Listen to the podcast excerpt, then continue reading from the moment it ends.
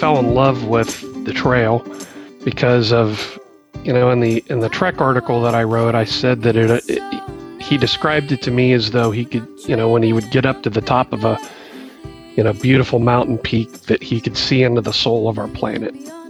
And uh, but it was the community of people that he got to spend time with that I think he loved more than anything. And uh, Trevor was a minimal, minimalist. He was very simplistic in nature. Through hiking was perfect for him.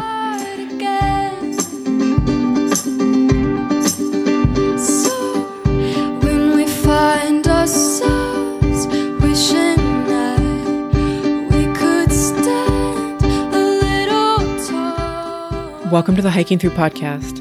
I'm Erin Egan, and this episode's going to be a little different. Today's guest is Doug Laher. He's sharing this story for his son Trevor Microsoft Laher, who lost his life while through hiking the PCT at Apache Peak just outside of Idyllwild on March 27th of 2020. Trevor was just 11 days into his hike. Doug's mission now is to make sure that no other family gets that same call by encouraging hikers to embrace three key mindsets that might have saved his son's life. First, don't shortchange your safety at the expense of grams and ounces. Second, develop sound risk management strategies before you hit the trail. And finally, embrace the alternate. You can find this episode and all previous episodes at hiking-thru.com. You can also listen to us on Apple Podcast and all the other podcast places. Enjoy my conversation with Doug.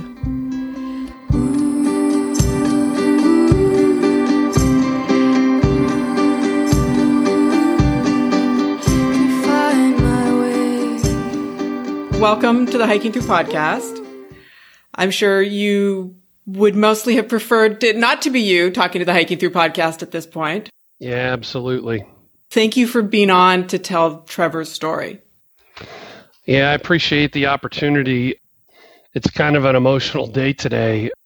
You know, for those of you who've kind of followed along on his journey, it um, he was a brilliant, brilliant computer coder, and fresh out of out of college, he was offered a position uh, to work at Microsoft. And he was going to get off trail on July 1st. He had hoped to make it to Crater Lake. Uh, I don't think that he would have made it that far, but uh, today would have been his first day at Microsoft. So, kind of a melancholy uh, evening for me, reflecting on that. A bit emotional, but uh, yeah. But I, I'm I'm grateful to to be on for sure. Yes, thank you. That's that's a that's a big day. Or this is. is a big day, I guess. Yeah. Yeah. So probably some people have heard the Backpackers Radio podcast, but for people who haven't, why don't you kind of bring us up to speed? Yes, I'll try to, to give you the abbrevi- abbreviated, abridged version. Um, Trevor and our family, we, we grew up in Ohio. Hiking was not something that was was part of our family family's uh, you know thing to do. It just there's not a lot of great hiking trails in Ohio, and um, in 2010, my job required us to relocate to Texas. Yet again, another state with not a lot of great uh, hiking options. But um, Trevor's senior year in high school, right after he, he graduated, he had an opportunity with one of his best friends to uh, go on a vacation to Yosemite. And that changed his life forever. They uh, did three day hikes, averaging about 17 or 18 miles a day, and he came home, and it was um, it was as if he had been living his entire life in black and white, and all of a sudden it became very colorful for him. And um, so he just wanted to make that a staple of, of his life. And so. When he was at Yosemite, what did he see? What was. Did he oh, tell you kind sure. of what that moment was? You know, of course, he was new to hiking. I just think, you know, the going from what we had to look at in Ohio and Texas, and then going up to Yosemite into the valley and and seeing El Cap and, and all these other beautiful structures and and streams and and just the the scenery was just so spectacular for him. He, I remember him t- texting me a photo at the end of one long day, and he just had this beautiful smile on his face. And unbeknownst to him at the time, there was a mountain lion in the background of the photo that he had taken. He, they had no idea that it was there. Um, needless to say, I it, it uh, I that was one of the first things that I saw. But he was he just could not have been happier. Now, keep in mind that this was you know more of a family vacation, so they went to one of these glamping sites, I guess. So yeah. you hike all day and then you get back and you essentially sleep in a bed and they have hamburgers and cheeseburgers and and whatnot for you to eat. So, you know, they were they were really living large. They didn't have to rough it in the evenings or or carry a lot of their their own gear. So so they were slack packing for the for the most part of it. And uh, but yeah, he just came back and he just could not stop talking about it. And as soon as he came home, he said I want to do a section hike of the Appalachian Trail before I leave for college. And um, he was going to go with a buddy of his that got the flu at the last minute. And um, I was a very large man at the time. I've I've shed quite a few pounds, excuse me, since then. But I went, as I joke, from couch to AT in 12 hours. and uh, that's quite a turnaround. Um, yeah, and we did a um, three day, 30 mile section hike nice. that was punishing. I lost two toenails from that hike, chafing that I, I care not to describe. we went to uh, a Cabela's the night before and bought more gear and a buck knife and bear spray and all kinds of, you know, we packed for our fears and took so much food that we didn't even eat half of, but, uh, and it kicked my ass but it was one of the best memories that I'll ever have with him. And so he goes off to college, joins the trekking club at Ohio State University, and does a lot of um, uh, AT section hikes with his college roommate. Uh, when he would come home on on breaks, he and I would would do um, trips together. Uh, we'd done Big Bend, which is down in in Southwest Texas. And uh, one of my favorites, a nice, uh, you know, a really sharp little um, trail loop up in the Ouachita National Forest in Arkansas. It's called Eagle Rock Loop. Still, probably one of my favorite trails that I've done with him. And but about a year and a half ago, he came to me and he said, "Dad, um, I think that if I bust my ass." and continue to get good grades, I can graduate from school a semester early and I said, Great, go get a job, pay off some of these student debts. And he said, Well, it's not quite exactly what I had in mind. I'd like to do the Appalachian or the uh, the PCT, and um, and I kind of, I didn't think that was a very smart thing to do. Uh, he had a uh, what was hopefully going to be a very lucrative career ahead of him, and and I, like many other people who at the time who didn't know a whole lot about hiking have societal expectations that you graduate from college, you go off, you get a job, you get in the corporate world, you family, white picket fence, the whole nine yards, and um, and that's just not. That may have been what I wanted him to do, but it's not what he wanted to do, and. So we went back and forth for a couple of months about whether or not that was a smart thing to do and how he was going to fund his trip. And ultimately, I got 100% behind him and started helping him research this. And for the better part of 12 months, that's all I did every night, every waking moment that I had, reading articles, reading books, um, you name it. I was trying to absorb as much information as I could. And, and I figured that if, um, if he was going to go, I was going to be his trail manager, so to speak.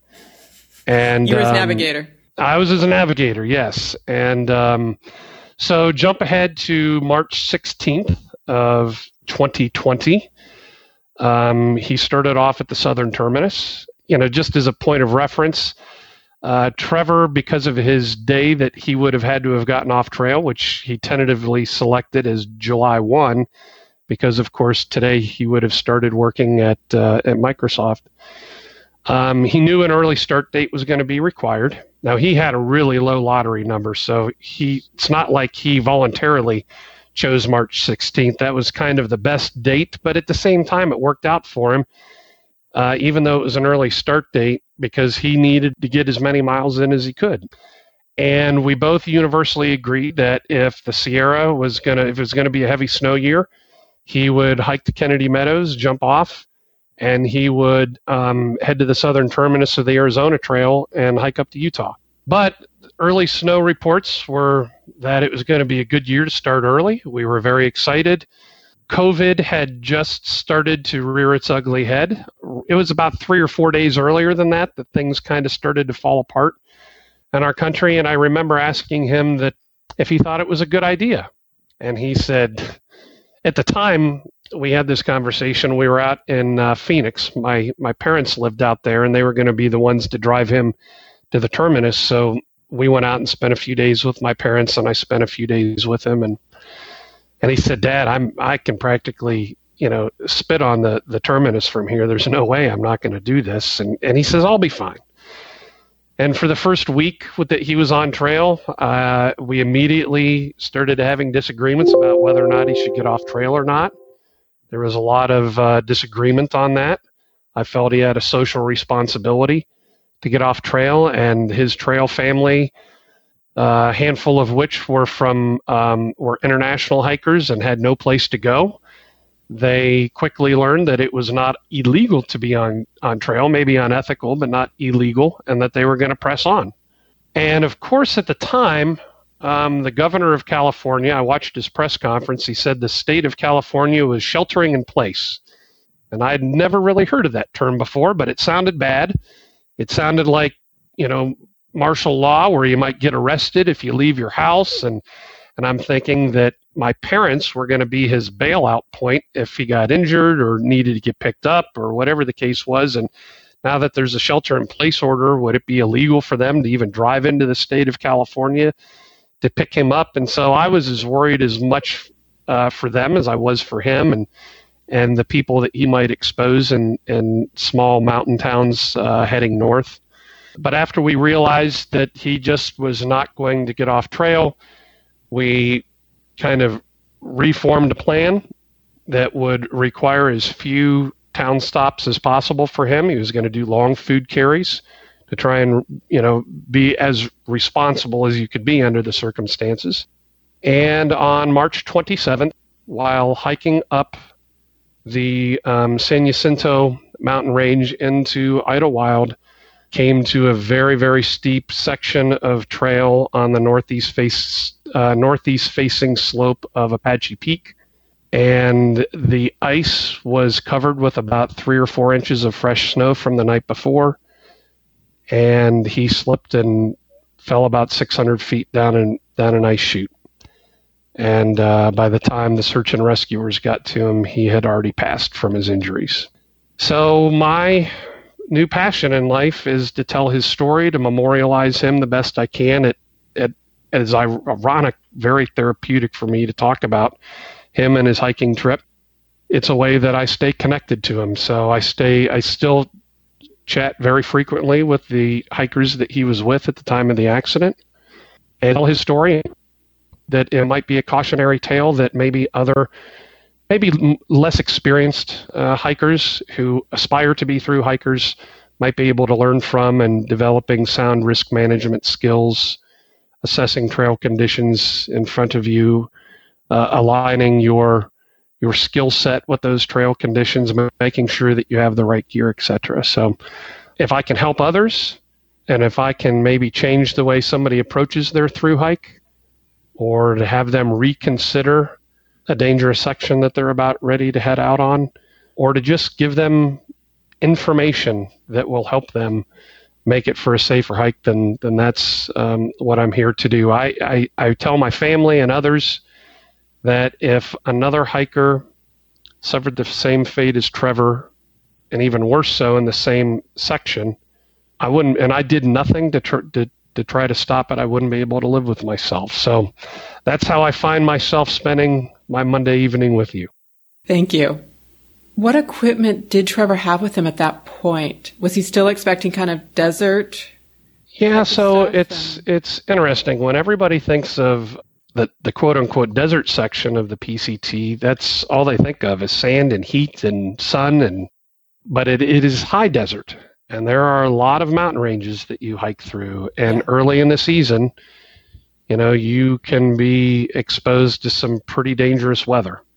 Things looked beautiful for trevor heading into um, heading into the hike. And then about three days before he was supposed to start we started getting forecasts of some you know pretty bad snowfalls coming in um, around Mount Laguna and and even up into San Jacinto.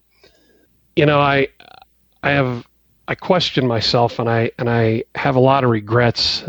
You know, one of the deals that that Trevor and I made with each other is that he was going to focus on his studies so he could graduate early, and that I was going to, you know, in, in the evenings and during my free time, I was going to research and and help us develop a plan for him and so I started watching all these these vloggers. I watched Dixie's Hike and Darwin's Hike and uh, IB Tat and and Marmalade and Second Chance and all these all these hikers who've put out you know YouTube videos and but what I what somebody you know brought to my attention is they said you know Doug don't beat yourself up too bad because in the last 10 years Apache Peak leading into Idyllwild has probably been closed more so than it's been open uh, because of fire closures. And as, as I reflect on that now in 2019, it was open.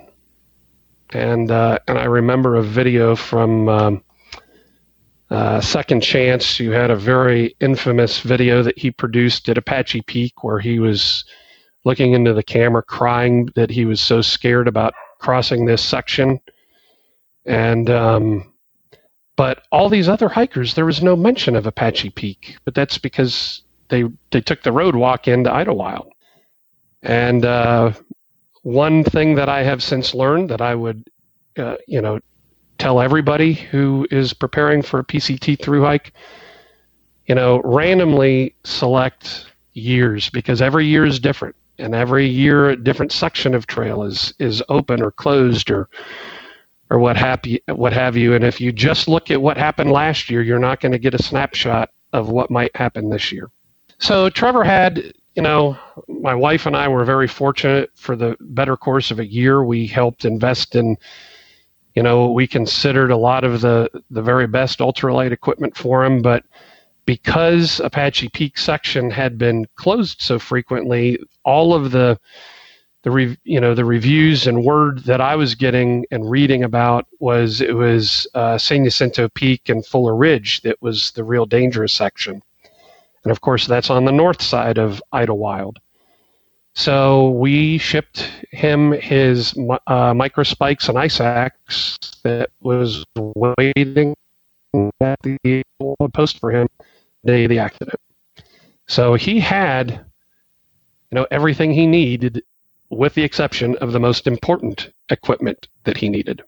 Yeah, and so that's that's that's really part of my my messaging moving forward is uh, we were so focused on on weight as in mo- you know as most hikers do, but maybe if we would have been more focused on safety and what he needed as opposed to what he didn't need, maybe he'd still be with us today.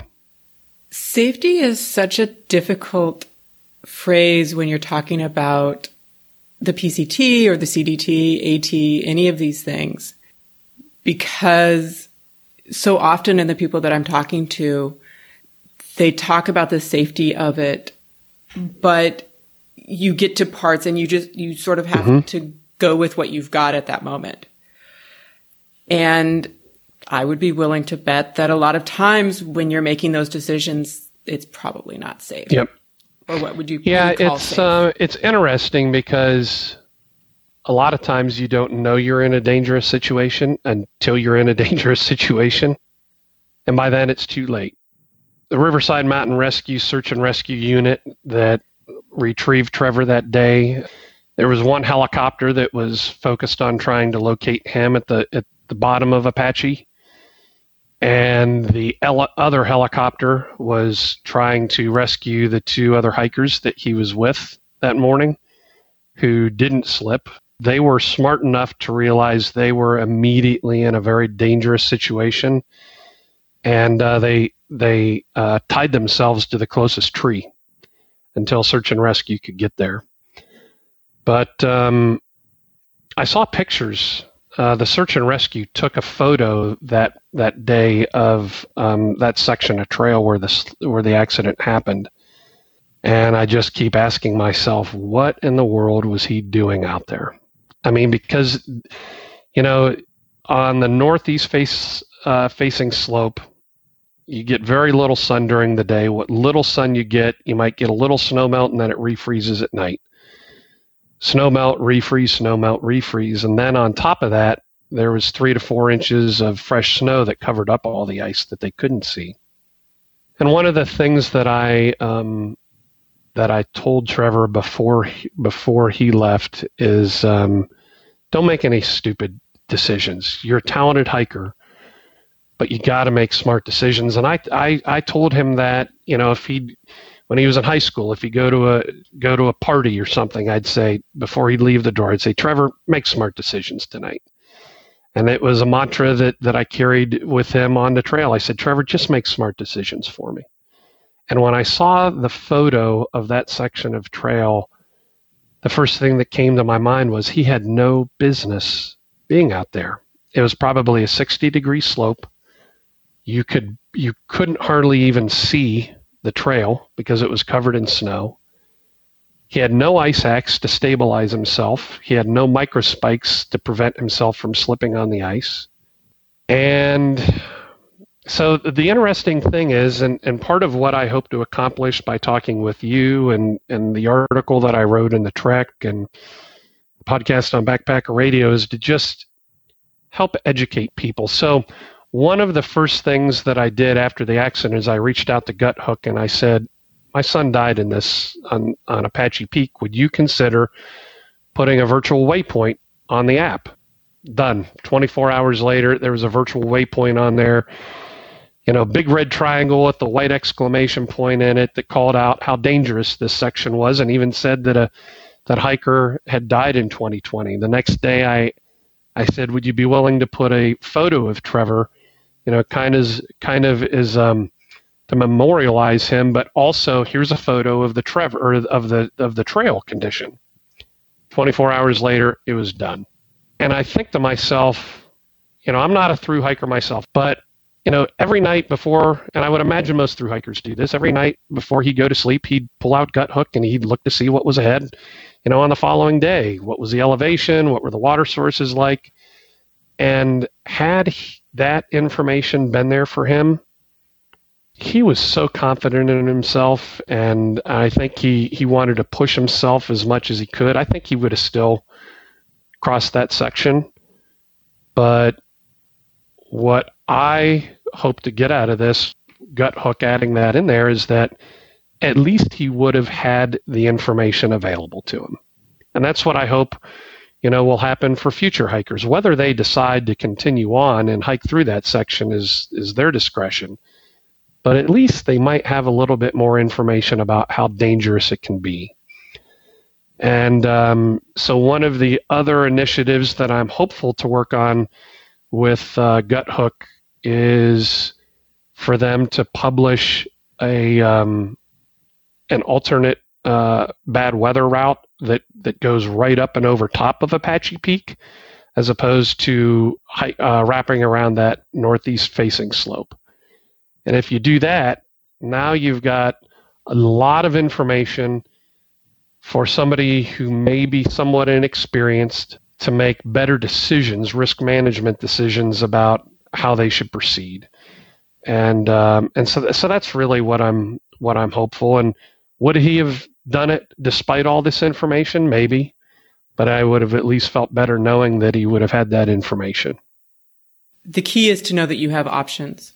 Well, uh, uh, the key is to know that you have options, but the key is also to know ahead of time that you are going to need other equipment. You're going to need additional equipment regardless of which direction yep. you decided to go up and over Apache. Peak. Yeah, you're 100% correct. And I talked to two of the rescuers that were involved um, in his uh, in his uh, well, not rescue, not rescue for him, but I guess retrieval of Trevor. But they said the conditions that day were such, and he he slipped in such a perfect spot. There was there were no trees or boulders to slow him down, and he just picked up speed immediately. And the feedback that they provided, and I think that it's important for others to know, is even if he would have had his ice axe, he pro- his fate probably would not have changed. He, if unless he had, you know, a tremendous amount of mountaineering experience and knowing how to self arrest in that type of scenario, it probably wouldn't have wouldn't have helped him. So just a just having the right equipment is not enough. You need to know how to use it. And a lot of a lot of hikers, a lot of PCT hikers don't. They're counting and, on learning and, how to you know, use that's it a great point. Into the Sierras. And when I spoke to um, the two gentlemen that he was with on the morning of the accident, you know, they said, you know, we've been hiking, you know, hiking some elevation, you know, you know, up to Mount Laguna, down to the desert, and back up, and we had we had hiked in some mountainous terrain over some snow, but it was nothing like this. And he said this was the first real dangerous section that we came across, and we just didn't know what we didn't know. Uh, one of the gentlemen that he was with was Australian, never seen snow in his life. And they were with uh, one of the other gentlemen that he was hiking with was uh, was German. I don't, I'm not familiar with what his mountaineering or snow experience was, but I can't imagine it was significant. And so it's one of those things, as you said, you just, I think the the mindset is we'll kind of learn along the way.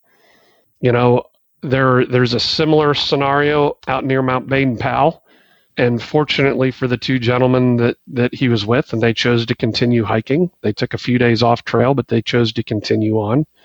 They took the lessons learned from from that accident and um, he said there were a number of northeast facing slopes that we bypassed and just went right up and over top of the peak. I think the mindset is we're going to learn as we go. We'll learn how to use our gear as we go. Uh, we'll, we'll get some experience with it and less dangerous uh, situations. And hopefully, when we really need it, we'll know how to use it. And that just wasn't the case with him. If Apache Peak has usually been closed because of burn and that kind of stuff, is there a, like a third There alternative, is. which is basically a road walk around? Yeah, right around mile marker 168, I think. Trevor's accident was at uh, 169 and a half. There is a uh, trail by the name of Spittler Peak. You uh, hike down about four and a half or five miles to the trailhead, and then you can road walk about 11 miles into Idyllwild. And that's what the vast majority of all hikers would do. They would either take that alternate, um, and there's you know safety issues doing road walks, or a lot of people would just uh, pull into Paradise Valley Cafe at around mile marker 155. You know, get the get their world famous cheeseburger, and then they'd hitch a ride into into Idyllwild. And that just wasn't his mindset. He wanted to put as many miles underneath his feet as he could, and I think he wanted to hike as many miles of the PCT as he could. Um, you know, it's interesting you say that because I reached out to the PCTA and asked them what it would take to either A, move the trail to go right up and over top of Apache, or B, just create a bad weather alternate.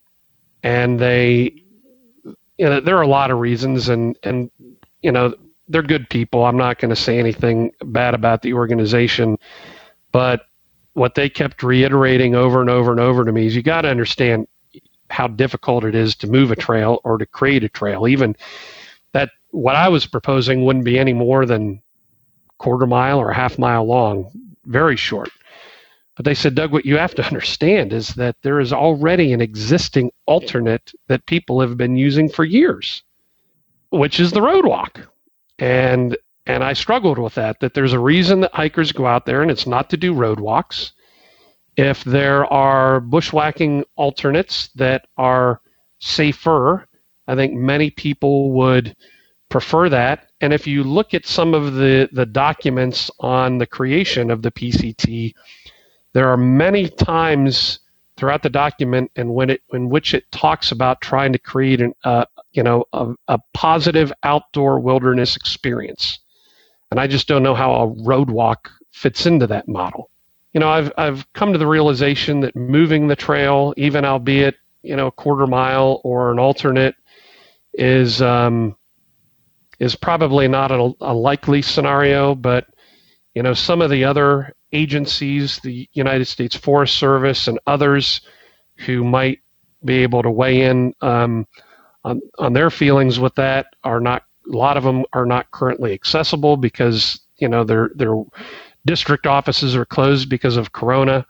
There's a um, San Jacinto Wilderness District Ranger Station in Idyllwild that's been closed since you know middle of March. I've I've made multiple phone calls to them to try to talk to them about it, and uh, so it's probably not likely. So I think um, hiker education and public service announcements and you know wonderful people like yourself having me on your podcast i think are probably the, the most appropriate mechanisms by which to um, you know to share this message.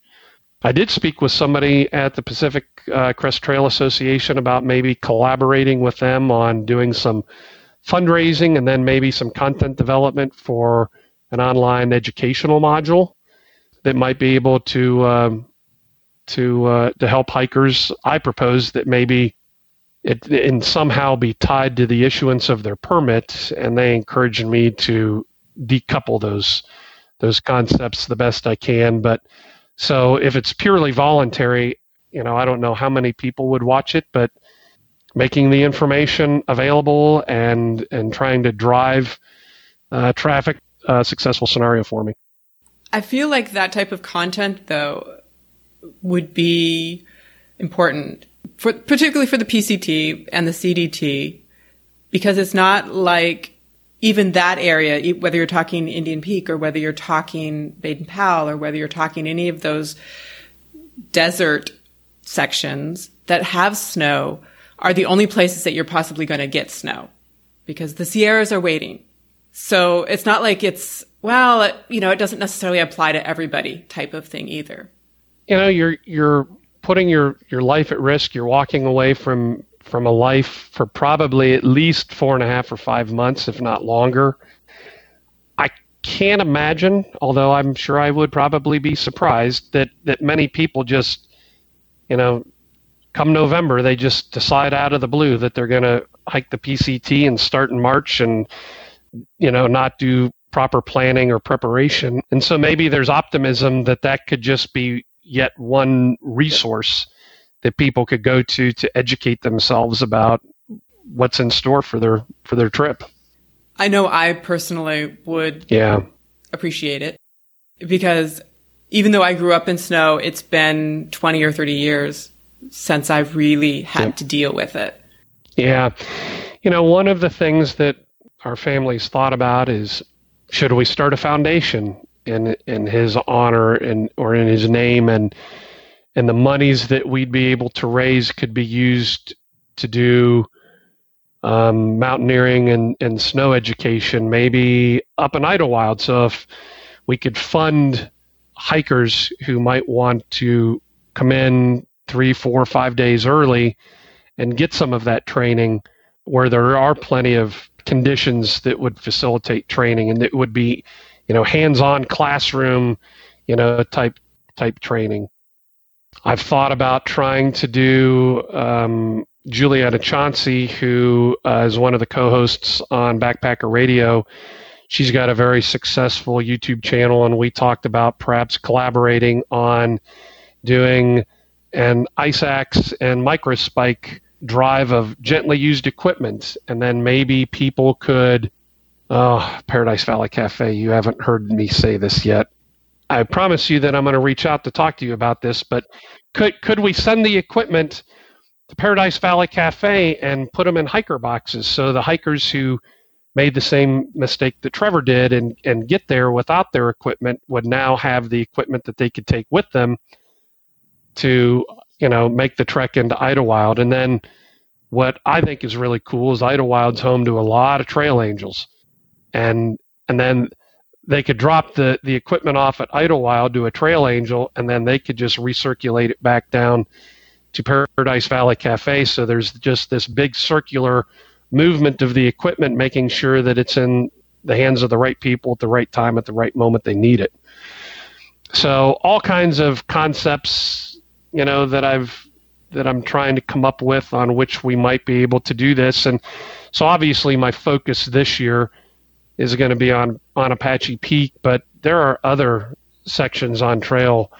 Apache Peak is not the only dangerous section on trail, and maybe we can maybe we could start moving from dangerous section to dangerous section to to help hikers and um, yeah so uh, that's the hope and that's the plan. Maybe somehow we, we chisel away at it one small one hiker at a time and maybe it'll make a difference. And who knows maybe 25 years from now you know i'll be hopefully still walking around and, and retired somewhere. And I don't know, maybe the legend of Trevor Laher will be circulating somewhere on the trail and and there'll be urban legends of how many lives he, his story is saved and things of that nature. That would be my dream.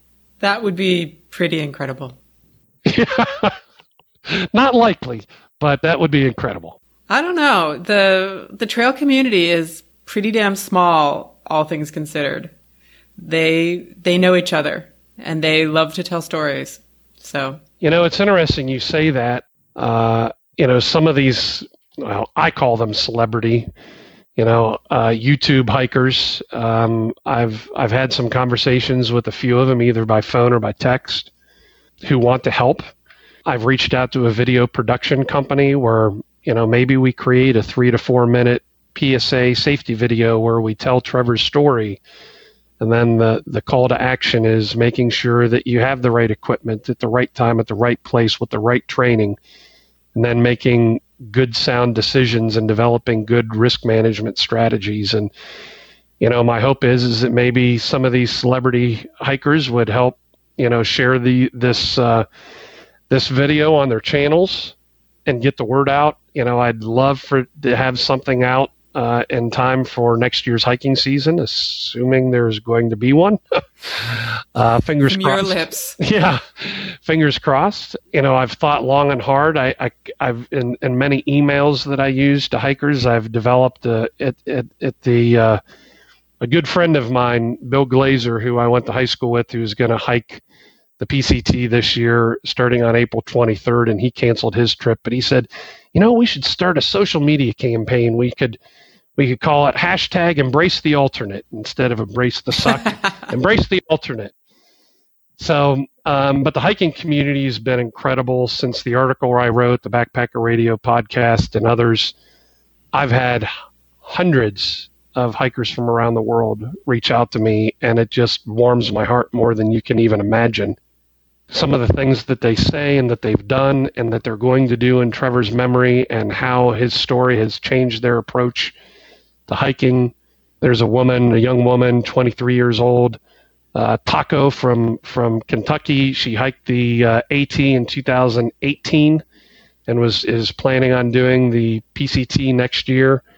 Sent me an, an Instagram message and said, "Would you be willing to spend some time talking to me on the phone? I just love to pick your brain. You seem very knowledgeable about the first 200 miles." Of the trail, and I'd just love to hear more about Trevor's hiking and the gear that he used, and and the sections that caused him trouble and more about more about that section and I spent 2 hours talking to her on the phone.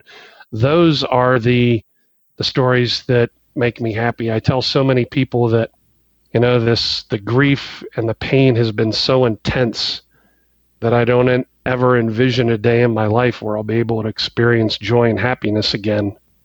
And ironically enough, out of this cloud of grief comes I don't want to call it joy and I don't want, want to call it happiness, but when I get those types of phone calls or messages from hikers, it makes me feel really good.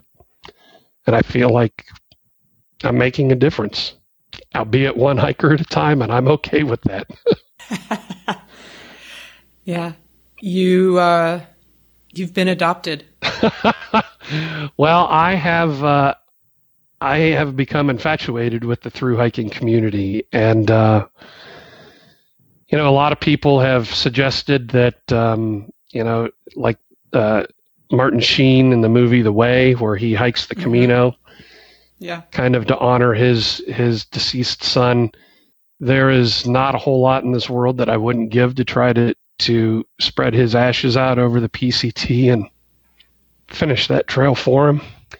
Um, and I know this is going to sound like a really lame, easy out excuse, but you know, I'm 50 years old. I'm pretty entrenched into my career. I would describe it as a pretty successful career, and my job and my career, I don't think would be waiting for me on the back end uh, after six months, after a six month hiatus.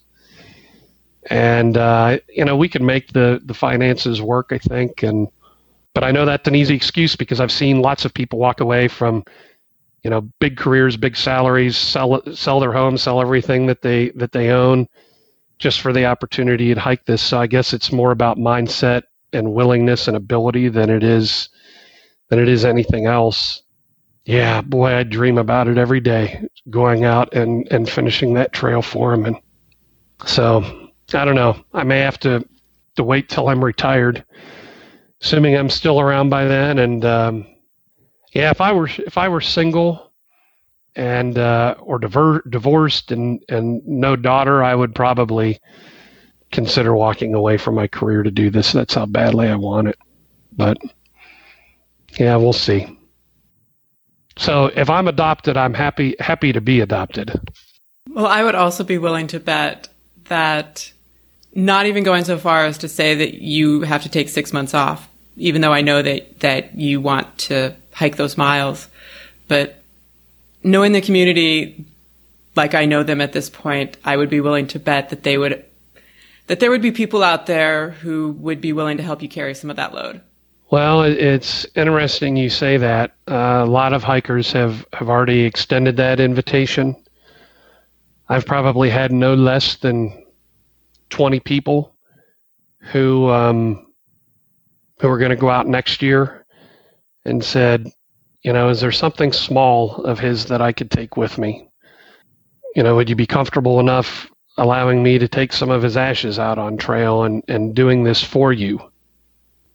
And it's that type of generosity that it's, you know, my son became, he fell in love with, with the trail, I call it, just the trail because of you know in the in the trek article that I wrote I said that it, it, he described it to me as though he could you know when he would get up to the top of a you know beautiful mountain peak that he could see into the soul of our planet.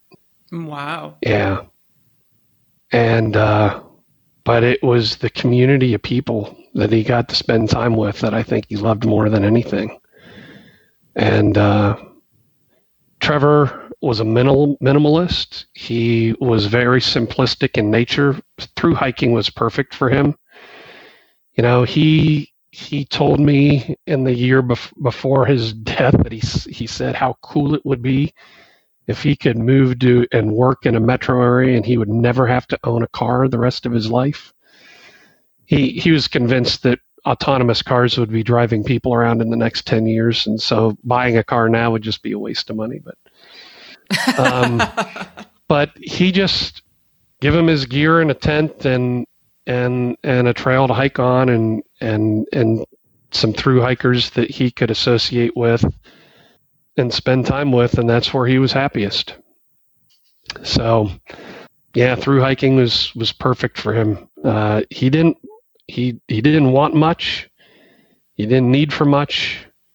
Just give me give me something really small, you know, like his apartment, just this small little tiny studio, not even a one bedroom apartment that he had in college. I mean, it was hardly big enough for a closet, but that's all he said he wanted. It's all he needed. Yeah, the trail was his home. For his first day on trail, I've got to assume that that you guys talked. We did. So as I as I shared earlier, my my daughter and myself and Trevor flew out to uh, flew out to Phoenix um, about five days before he hit trail. Sadly, my my wife had commitments back here and she couldn't go. and uh, so my parents, I left on the, he left for trail on a Monday morning. I left to come home on a Friday.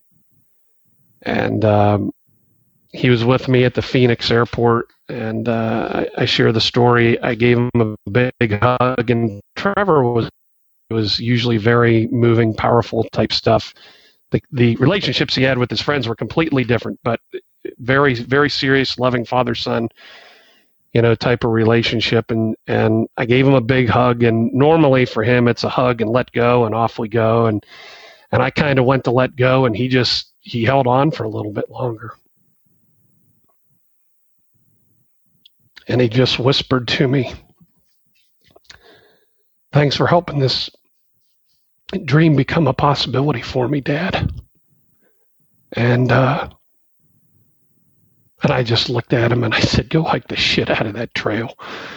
And uh, but uh, we had had kind of a game plan that you know everything that that we had researched suggested: listen to your body, take it slow, you know don't you're eventually going to build up the big miles. And so our game plan was i said let's you know let's plan on 10 12 miles a day for the first week and then start slowly ramping it up. And i and so and i said uh, worst case scenario if you want to you know hike to uh, hauser creek or hauser canyon which is about 15 miles in i said yeah, i wouldn't go more than that well, of course, he hikes all the way into Lake Morena, does 20 miles on the first day. and um, our conversation was more about the terminus, how excited he was to get on trail.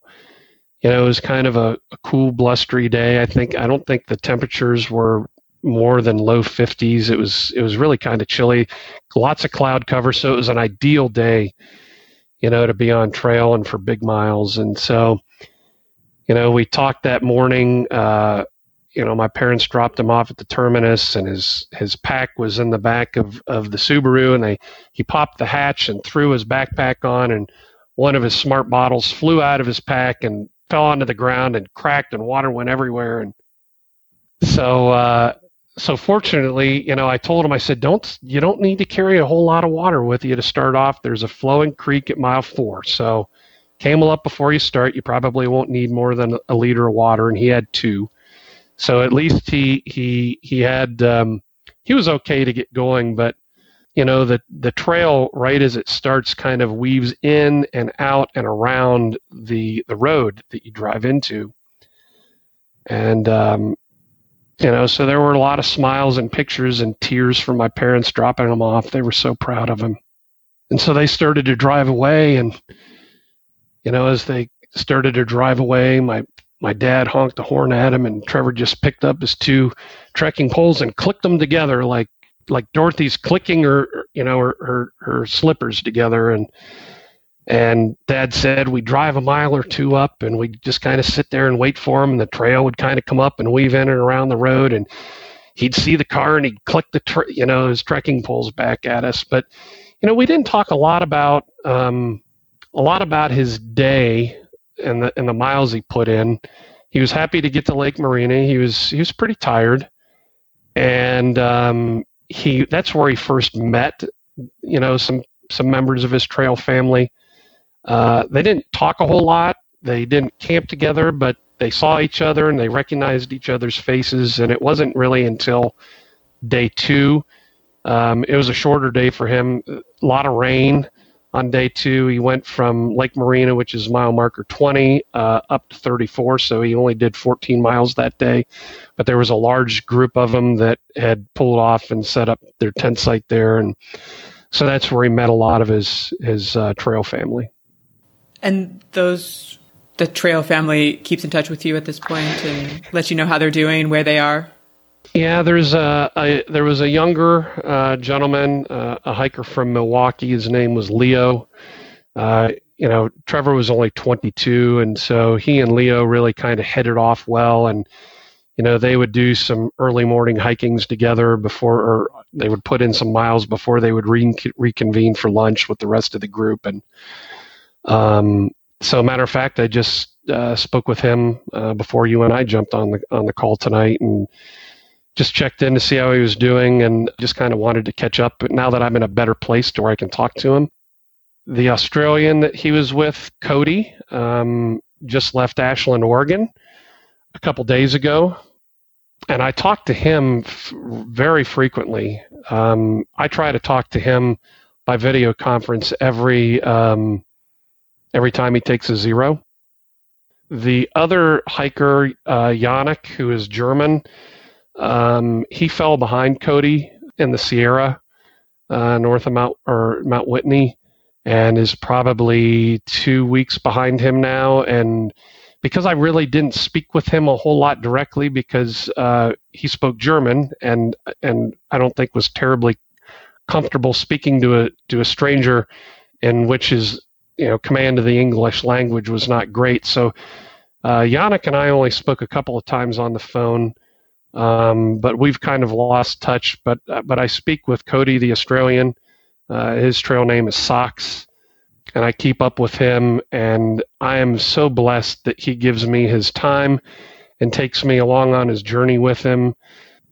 You know, the first really big moment that, that I got emotional, what you know, with him continuing on is uh, he made it up to the top of Mount Whitney, and uh, that was Trevor was really stoked to get up there. He was so excited to to see Mount Whitney, and um, so Cody built a uh, a rock cairn up at the top of Mount Whitney in, in Trevor's honor, and uh, took a picture of it with with his ice axe next to it, and and that was just a real emotional day because I knew that that, that would have been a big milestone for Trevor. And um, on the flip side, you know, primarily because of the snow in the Sierra and and whatnot, Trevor was hoping to make it to Crater Lake by July 1st, but I don't think he would have made it.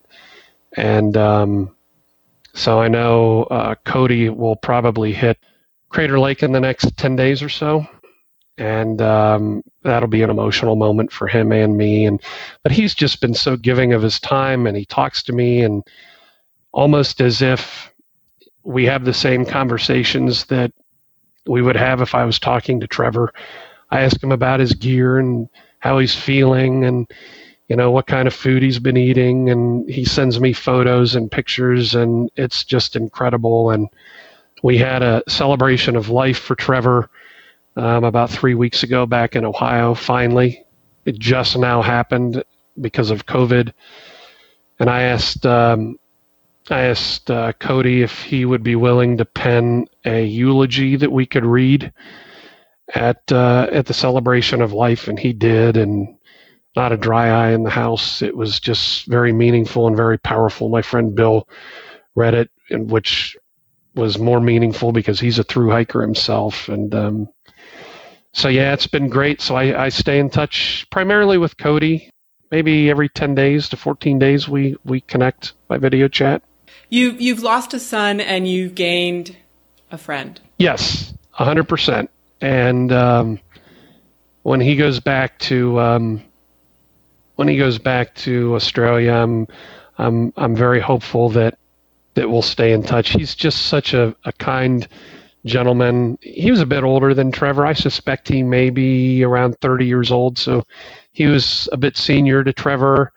Um, I think he's a fitness instructor back in Australia and just a super in shape um, young man. And you know, he's he's gone on record. He said you know everybody deals with grief differently if your wife would be want to ever talk to me or your daughter or trevor's girlfriend or your parents i will always make myself available to talk to them and that was that's pretty cool that's pretty cool he even he even said to me he said um, he said you give me the word he said i think that i have to be because of my visa i have to be out of the United States, I think by September 12th, 13th, somewhere in that neighborhood. And he goes, and I think that I'm going to be done sometime in, in mid August.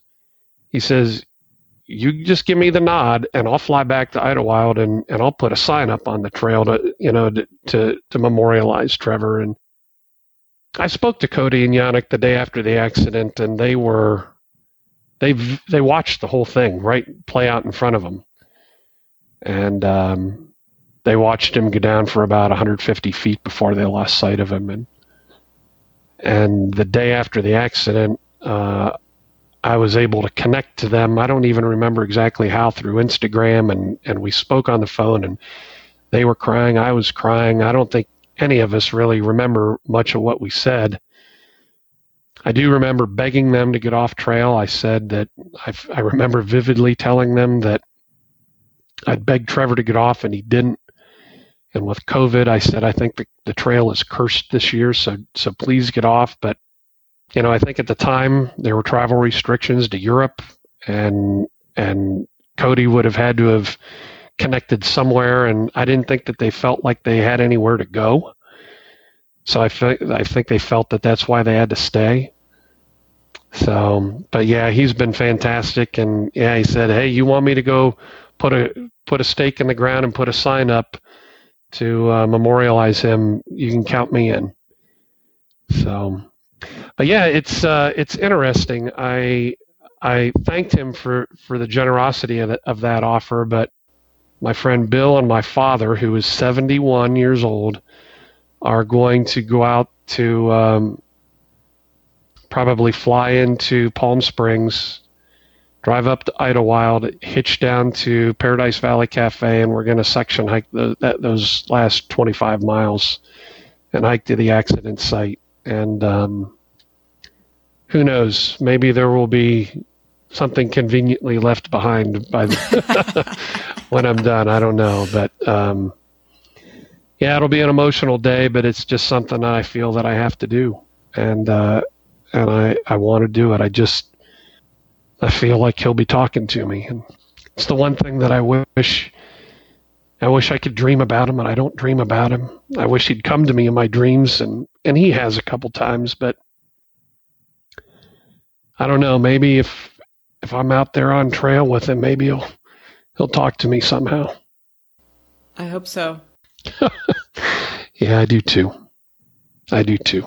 The trail from from what I hear, the trail the the trail provides. From, we'll just leave it at that. Yeah, no, I was going to say the same thing. It's a very common phrase, and if and if there's any way that that, that can happen, then then that'd be phenomenal. You know, I originally wanted to go out there to do that section. When he fell, he had a lot of gear on the outside of his pack. His rain jacket, his rain pants, his water filtration, his cook system, first aid kit. I mean, the list goes on and on. And uh, when he fell, all of that stuff came back. So when the uh, sheriff's department subsequently gave his pack and all his belongings to the coroner, who gave it to the funeral home that subsequently sent it back to us. I was going through this, and I'm like, this is only like half of his half of his gear. And um, so the original plan was that I would go out there. There is a very steep trail at mile 169, I think. Uh, it's called the um, Apache Creek Trail that takes you down to Apache Creek. And I wanted to bushwhack up the, the creek and start heading up that side of the mountain where he would have likely come to rest. And I wanted to see his final resting place and try and find some of his gear. And um, one of the search and rescuers who've been very generous with their time. And I was telling him that all of his gear on the outside of his pack came out. And they said, Well, do you have a, uh, a gear list of everything he had? I said, yeah, LighterPack. I've got everything down to the ounce and, and the color and everything else. I, I can give it to you. And he said, email it to me. And uh, he said, who knows? you know, he goes, we do some trainings up there. Maybe I'll maybe uh, I'll get up there. Eric and I, who's the other rescuer, maybe we'll get up there and we'll we'll we'll do some digging and look around. And about two weeks later, I get a phone call, and uh, it was Mother's Day, I believe, and Cameron says to me, says, uh, "Yeah, Eric and I um, went up Spitler Peak, which is about four and a half or five miles." Hiked another three miles into the accident site, and by this time, all the snow had melted, and they traversed um, back and forth um, down 600 feet of um, of mountainous slope and then hiked back up doing the same scanning method. And uh, he said, "We've got almost all of Trevor's gear, every every everything." down to his Hyperlite Mountain Gear zipper pull that that came off one of his uh, zippers on his pack. He said the only thing that we weren't able to find, uh, he lost his right shoe on the fall, and he lost a Suunto Traverse uh, GPS hiking watch that we got him for Christmas that I was hoping that would become my watch afterwards. And he said, uh, We even spent an extra hour looking, hoping to find that watch for you. That was going to be the the uh, you know the cherry on top, so to speak. But they have sent since sent the box to me. His trekking poles, sunglasses, running his sun hat, first aid kit, water filtration, raincoat. I mean, literally almost everything. They packed it up in a box and sent it back to me, and uh, I've still not opened it yet, mind you. But it's sitting uh, in my home office here. I'm looking at it right now, uh, still packaged up and but for two people who have never met me before or my family before to do an act of kindness like that, probably put in, you know, 15 to 17 miles that day just to go retrieve some lost belongings of somebody that they'd never met before for a family that never met before is this accident in, in many ways has brought the best out in people and has renewed my faith in humanity. There's so much that's that's good have come of something so terribly tragic, and um, so when we go out to to uh, Southern California, uh, my family wants to you know host a, assuming we're able to. Uh, host a barbecue or luncheon for them and, and thank them in person. And we have a large financial donation that we want to make uh, on behalf of our family uh, in person. Trevor's death raised a lot of money for the for the RMRU search and rescue. And uh, what's really cool is they have since been able to take some of that money and they went out and bought a brand new rescue sled that they need. And uh, they sent me a photo of it with the whole team standing next to this rescue sled. And then there's a zoom in photo of a nameplate on the rescue s- sled with Trevor's name on it it's really really cool. And then the fall, ironically enough, a day or two later, they had posted a picture on their Facebook page uh, rescuing somebody from a far distance away. You couldn't see the the hiker, you know, for their privacy purposes, but they were using the rescue sled, bringing them down the mountain. So that was really cool. Is that donation site or whatever still open or did you close it down? no, it 100% is. So if you go to rmru.org backslash donate, they accept donations year round. Um, they are a 100% self funded 501c3. I believe they said on average between gear and training that they are always doing for their for the rescuers. I think I may be wrong, but I think they said it costs about twenty five hundred dollars per year per rescuer, as well as the uh, as the trainings that they do. And um, so this was a very welcome sight for them. Trevor's girlfriend also did a uh, birthday fundraiser a few months ago, and w- and asked people to donate, you know, in lieu of a birthday present for her, and that raised about thirty five hundred dollars. So yeah, I I want to say, um, and their numbers are a little bit different from I think what from what I've been told, and their numbers are probably more accurate than mine. But I want to say somewhere north of ten thousand is how much has been raised. But I think they're probably f- figuring somewhere maybe in the six to seven thousand range. But it doesn't matter. Um, that money is being used to save lives they saved the lives of, of the two hikers that Trevor or uh, Cody and Yannick that Trevor was with that day. Uh, sadly, that location is a frequented spot for rescuers or for rescues um, in the early uh, hiking season. Fortunately, most people just walk away with a broken ankle or you know broken leg but the work they do is so incredibly powerful and, and they just cover a very small well it's a very large section but comparatively speaking it's just a small they're a little small section that they cover and the work they do is so important and um, you know, I even offered to be their brand uh, ambassador or spokesperson if I could to help help raise money. That's how much I believe in them. If I remember correctly from the Backpacker Radio podcast, they doing the rescue is sort of a second job for them. It is hundred percent. So they, if, if if a rescue is called, they literally have to kind of drop their pen and and head out the door. Yeah. So that is one of the criteria for, um, you know, when you volunteer to be a rescuer for them. There's of course criteria and and some physical fitness that I think that you may have to to meet, but you also have to be supported, you know, pri- you know, heavily from your family and employer because you're sitting at your desk, you know, at two o'clock on a Monday afternoon, and there's a rescue called. Maybe your day to go. Now, what I did not know, I thought it was like a call system of some sort that these five people are on call from you know Monday from nine to five or whatever.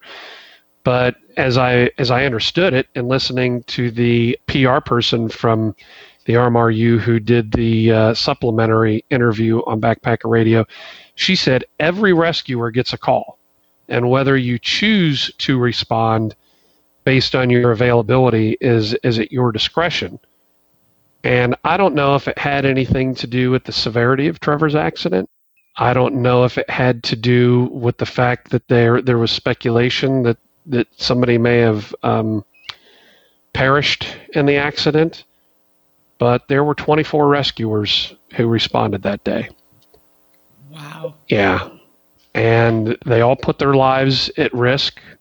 Of course, at the time, you know, the shaming that was going on by the by hikers who felt that COVID warranted those on trail to get off trail. There was a lot of shaming and you know you're not just putting yourself at risk if you if something happens and there's a rescue you're putting the rescuers at risk because if you have covid you might give that to them and they're out there trying to save your life. And so when i say that they put their lives at risk you know the the conditions that they were were very dangerous especially for those who were who were up in the uh, choppers. Low cloud cover snowing uh, big wind gusts, cold, you know, just very dangerous, treacherous conditions. And so they put their, their own risk or their own lives at risk just for the, the conditions. But, you know, anybody who's out there in a pandemic, you know, they're, they're putting their lives at risk in another way too. And so uh, I'm not sure what drew that many people that day. Yeah, I can't say enough about those people. They're great people. The Riverside County uh, sheriff. They are they are basically an extension of the Riverside County Sheriff in Hemet, California. Their their warehouse or work workstation or building, whatever you want to call it, the RMRU is, as I understand it, kind of right behind the sheriff's station. So the sheriff, the county sheriff, um, runs the rescue, and they make all the, the calls and and the allocation of resources. And then the RMRU are just kind of like the hired guns who who go and do what they're told and put their lives at, risk. And yeah, so between the Riverside County Sheriff, the California Highway Patrol, um, they they had two pilots in the choppers that day. The medic who was the first to get to Trevor um, was California Highway Patrol, and then all the rescuers from the RMRU. It just um, the generosity that they do of their time and the dangers of which they go out and expose themselves to, I can't even begin to to communicate how thankful I am for them. As is probably every hiker. Well, and and what I tell tell people, and I kind of wrote in the in my Trek article when I encouraged people to donate, I said, you know, today the rescue was my son. Tomorrow it might be you, or it might be your son. So you know, it's interesting. We looked at uh, search and rescue insurance, and the more and more I started digging into this, first of all, we, we were confident that he probably wouldn't need it, but you know, what if there was a likelihood that he had to activate his search and rescue, would we need insurance? And I spent what felt like a lifetime trying to research this, and eventually what I walked away from, and I'm sure I'm probably wrong. So you know your listeners can can leave comments and you know below, but um, it's just like if you go swimming at a beach out in California, the lifeguard is there that's paid for by taxpayer money. That is that is a gift to visitors to bring people into their into their communities. And so the way that I read it and understood it, and it's probably wrong, is that uh, search and rescue operates much the same way. It's paid for by by taxpayers, and that that is not a gift. That's probably not the right way to describe it, but um, you know, as a way to attract visitors and hikers per se uh, from the obviously to the PCT. And so, we do not buy search and rescue insurance. Trevor made some small donations to the PCTA, but I'd be willing to bet that a lot of hikers look at this adventure, you know, other than the expenses that they will have to incur on trail, food, gear, occasional nights in a hostel or hotel or whatever the case may be, you know, that the that the PCT is free. And when you look at search and rescue and when you look at the the volunteer work that takes place to maintain the trails, it is not free. And so I would encourage anyone who has the means to do so to um, to donate to the RMRU or a search and rescue of your choosing to the PCTA, to the AT Conservatory, whatever trail it is that that you frequent and you hike or you're going to through hike. It doesn't come free, and maybe you just give of your time and you volunteer some of your own time to clear trails or whatever the case may be. But it certainly is not free, and we we found that out. Uh, we found that out the hard way. But um, I encourage as many people as as will listen that the RMRU is a very worthy place to to to donate your money, especially if you're planning on. Uh, if you've ever hiked or plan to hike uh, the PCT in the future. And the RMRU, as you said, is is one small group in a small area. Yes. And it's basically that group repeated over and over again. Over and over and over again. Trails. That is 100% correct. Yes. Where where can people find you? Where should people find you to reach out and ask questions or offer help or or whatever? Sure. So uh, they can find me on uh, Instagram at Douglas underscore Laher, L A H E R. I'm not I'm not that hard to find. A lot of people have uh, also found me um, Douglas Laher on Facebook, and they they instant message me that way as well. Yeah, those are probably the two best ways. I have a Twitter account, but I'm a sports fanatic, and I use Twitter for, for sports news most most. But I my Instagram account is almost dedicated exclusively for the hiking community. Okay, perfect. Yep. Yep. What was Trevor's favorite day on trail? Um, it's a um, it's a controversial day, ironically enough. So they had they had just so one of the the strategies that Trevor and I incorporated is that he was not going to be able to go in uh, to as many towns as he had wanted to, um, you know, for resupply. And and I used Big Bear as an example early on during during COVID. Um, they made it very clear on the hiking communities that they did not want hikers coming in into their town, and so Trevor wanted to respect that as much as he could. And he knew that he would be doing eight to 10 day food carries potentially. He had originally planned on uh, stopping in Julian, which is a very famous stop for hikers in the early going. But um, I think he got some trail magic at Scissors Crossing and kept going.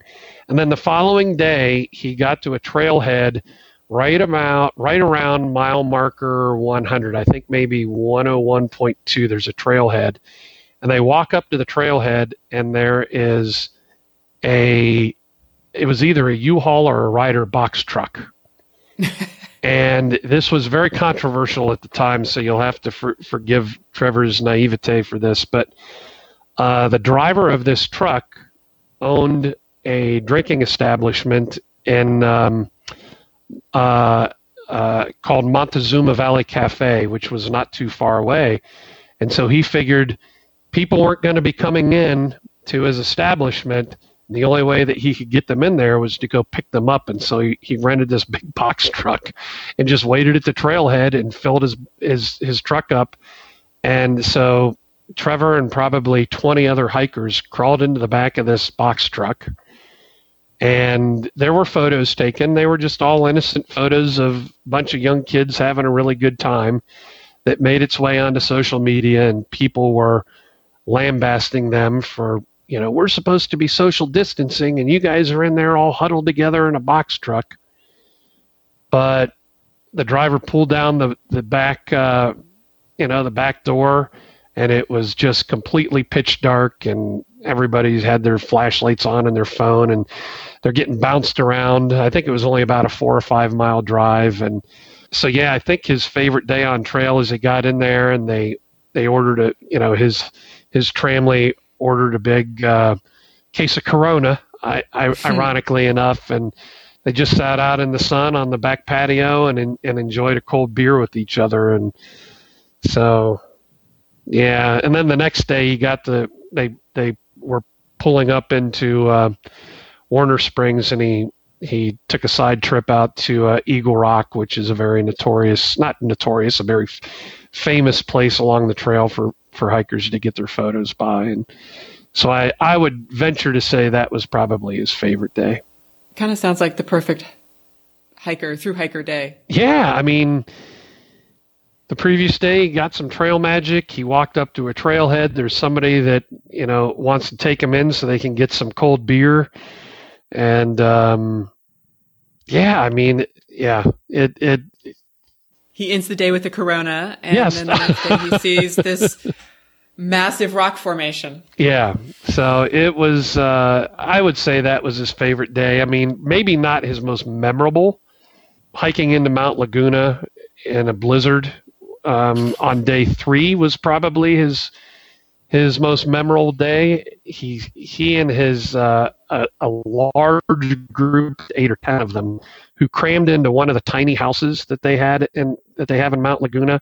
They ordered it by Airbnb, and and it was the snow was terrible. Blizzard, well, they describe it as blizzard-like conditions. Probably a bit of an embellishment, but maybe not.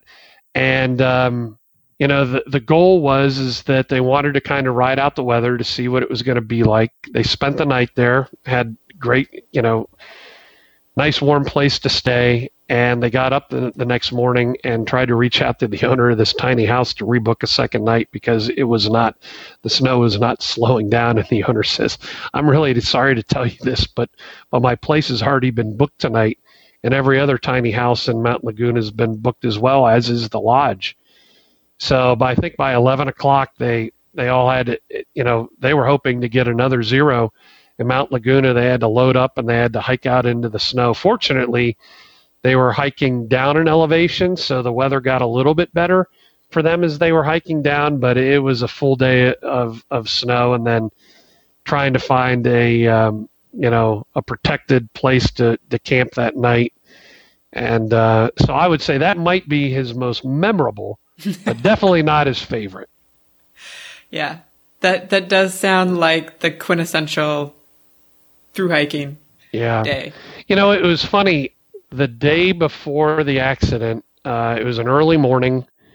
Uh, I I want to say they were somewhere around mile marker 150, early low 150s, and they just kept talking about Paradise Valley Cafe, you know, this famous place that gives the best cheeseburgers on trail. And so they called uh, Paradise Valley Cafe to see if they were open. I think it was fairly early, eight, nine o'clock. They weren't con- sure whether it would be open because of COVID. And they said, Yeah, we're open. Come on in. So they hiked in. And, um, and I, I told Trevor, I said, because uh, I talked to him that night, I said, Well, how's your cheeseburger? And he says, oh, I got a breakfast burrito, Dad. he said, uh, he said, um, one of the other guys got a cheeseburger and he said they didn't think it was all that great. So I think that I, I, I had the right selection by getting the breakfast burrito for breakfast. And then they hiked out. They stayed at uh, Saddle Junction Trail 166 and a half, which is where they um, hiked on uh, March 26th, and I spoke to him that night, and I said, "How you? You know, I always ask him three things: How's your gear holding up? How are you holding up? And then before he left trail is kind of crazy, but I made him promise because of fear of hypothermia. I said, "You have dry sleeping clothes." you need to promise me that you will never put your sleeping clothes on during the day at risk of getting them wet because if if you don't have anything to dry to sleep in you're going to be in big trouble. So i'd ask him how his gear was holding up how he was holding up and if he was if he still had dry clothes to sleep in. And uh, so that was kind of our our routine when we would talk in the evening. But that night we spoke for about a half hour and he just sounded exhausted. He said, Dad, I feel great. My body's holding up fine. I got a few blisters, but I am just wiped out. I'm tired. And uh, I'm anxious to finish out these last 14 miles tomorrow, get into Idyllwild, take a couple of zeros, and, uh, and then get back on trail on Monday morning. And um, sadly, just didn't make it. But he, he was loving it. His, his body was holding up great he was in peak physical condition. He was running 30 miles a week before before he left. I mean, he was ready for this. This was his dream, and uh, he he trained physically. He trained mentally. He did yoga. He did meditation.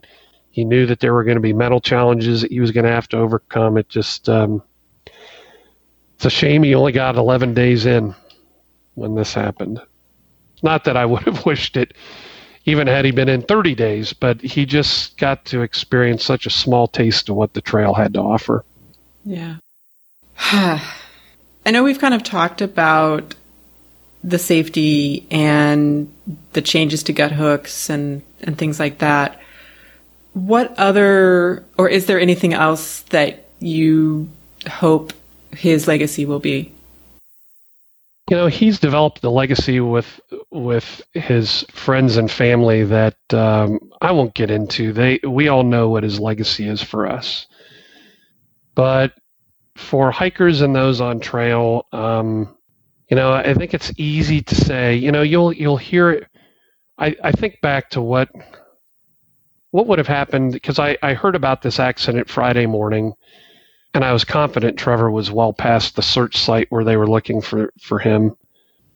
And had it been somebody else, sadly, I think that my initial response would have been, thank goodness it was somebody else.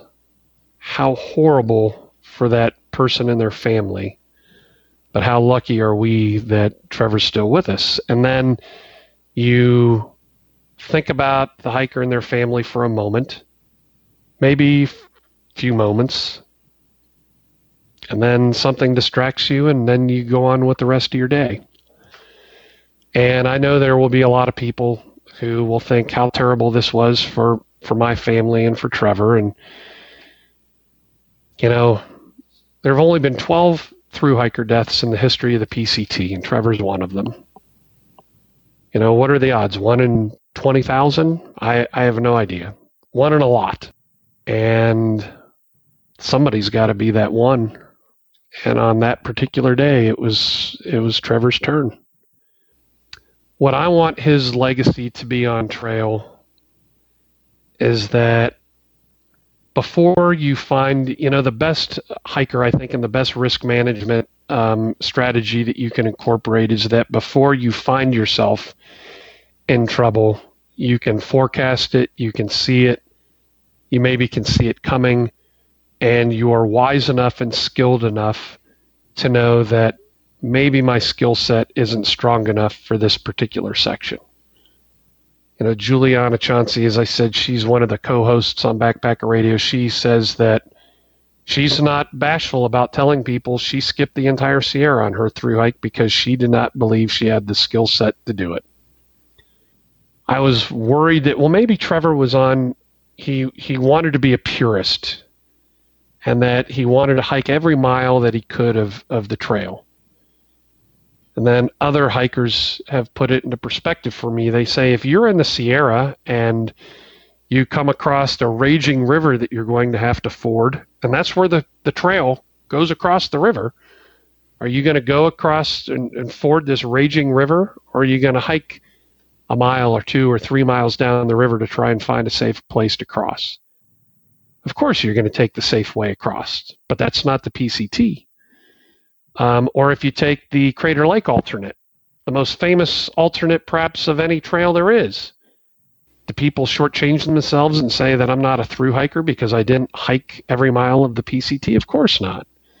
So I would, hopefully, his legacy will be that people will realize that you know, you can take alternates, you can do tactical retreats, you can backtrack and and do something that may not be fun but is safe and you live to hike another day. Secondly, don't shortchange your safety at the expense of grams and ounces. I know that that a lot of people will struggle to to believe that, um, Jackie McDonnell, who writes a famous book, uh, Yogi, who I believe has hiked the PCT three times. Uh, I had a conversation with her not too long ago. She's the proprietor for the outfitter shop in Kennedy Meadows. She she told me of a story of a woman who came in and said, "What's the you know? Do I need um, microspike and ice axe up in the Sierra?" And uh, what are the conditions like up there? And and I think Jackie, if I recall correctly, told me that you know, I didn't think she needed it, but I remembered talking to you and about Trevor's story, so I told her Trevor's story. And she thought long and hard about it. I'm going to sleep on it and I'm going to come back tomorrow. She came back the next day and she said, Trevor's story really moved me. I think I'm going to buy the equipment. And so Jackie picks up the equipment, takes it to the cash register, and they're getting ready to check out. And the, the young hiker picks up the equipment and she says, Wow, this is a lot heavier than I thought uh, how much does this weigh? And I think Jackie told her what the weight, you know, I think the ice axe might be a pound and two thirds and, you know, maybe the microspikes are 14 ounces. And, and the woman said, well, that's entirely too much weight. Uh, I, I'm not going to, I don't think I'm going to get it then. And Jackie looked at her and she said, You've already made the decision for your own safety that you need the, the equipment. What difference does it make how much it weighs? And so I think people, I'd like to see hikers start to make decisions about safety equipment, gear based on safety and needs, then, you know, focus on what they need as opposed to focusing on what they don't need. And so, you know, that's a big one. And then, just as I said, uh, developing sound risk management strategies and um, trying to give back to the trail, give back to the to the search and rescue. This won't be the last you've heard of me. I promise you that. Um, hopefully, Trevor's story and some public service announcements will be all over the place come the start of the next hiking season. But wouldn't it be cool 25 years from now if the Trevor of or the, the legend of Trevor Laher and how many lives you saved on the PCT would be uh, that'd be pretty awesome. That would be way cool. Yep. Absolutely. Thank you so much, Doug, for, for reaching out and for coming on and, and telling Trevor's story. My pleasure. He, um, Trevor was not a person who was much about himself. And, um, so he would, uh, and I, and I, and he always joked that he, he wanted all of his friends and family to be the best version of themselves that they can be. And while he's, up in heaven or in some other dimension or wherever it is, whatever your religious belief is and what his was, I choose to believe he's in heaven. You know, he's looking down and he's probably stamping his feet that dad don't don't be giving me all this recognition, but I would only reply to him that um, Trevor, if you want me to be the best version of myself, this is the only way I know how, is to honor you. So, uh, his his name and his story uh, will be continued to be shared and told, and hopefully it will it will make a difference um, in in hikers' lives, one hiker at a time, right? One hiker, one hiker at a time. Yep. And hopefully it will inspire people to make a few different choices. Yep. When they're out there. Hashtag embrace the alternate. good social media PR campaign. I think I'll have to pay my buddy Bill uh, for that idea, but it's a good one. Yep. Embrace the alternate. Embrace the alternate. Yep. Yeah. It's interesting because being out on the trails is obviously about pushing yourself and challenges and being out of your comfort zone and that kind of stuff. And I do think, and I do wonder if in the scheme of that, we forget about the importance of the life vest. Yep. And not just for you, but for almost every hiker out there. They've got hundreds, if not thousands, of close friends and family who would be devastated by you know an accident or death on trail and so i think that you know I, with trevor i talked about social responsibility you know to others and protecting others from covid. But you know when you're a hiker very rarely are you just out there hiking for yourself. You're you're out there um, sometimes hiking for a purpose on behalf of somebody else for somebody else but um, you're never out there alone. And they all want to see you, you know, arrive safe and sound, you know, once you've reached that uh, that terminus. So they want to talk to you tomorrow. If you don't mind me um, sharing a quote. Um, uh, for those who are not crazy about curse words, you might want to close close your eyes. But um, are we going to visit Ibitat? We are. and what's interesting is I I recited his quote at Trevor's eulogy um, because that's how Trevor chose to to live his life, and I think to within reason and within safety parameters, everybody should choose to live their their life the same way. But so on Ibitat's final video, where he's uh, approaching the northern terminus, you know there's excitement there's apprehension. I think there's worry about what am i going to do tomorrow? I mean i'm you know you just finished this journey. And if i recall correctly you know he started that day with another group but then he he was by himself at least that's what the video portrays and he pulls in to the canadian border at the northern terminus and you know he sits down and he's never uh, one who's short for words and Ibitat just sits down on the ground, leans back against the um, against the terminus, and just sits there. You know, this very long, pregnant pause of what felt like maybe ten seconds. It was probably only four or five seconds, and he ended the the video by by saying this. He looks into the video and he says, "You've only got one fucking life. You better live that shit." Close to black and I just thought that it was the perfect way to end his hike. And and really, that's how Trevor chose to live his life. May not have been the way that I would choose to live my life, but it has changed my perspective on life, on how I live, how quickly things can be taken from you, and to cherish every moment that you have with your friends and family and to have the courage to follow your dreams. And that's what Trevor did. And I would just encourage all of your listeners to live their life the same way. And, and I'm guessing, since your listeners are through hikers, or the vast majority of them are, they already subscribe to this uh, to this life belief. But um, if they haven't, it, it, it, it'd be a good one to adopt now. You've only got one fucking life. You better go live that shit.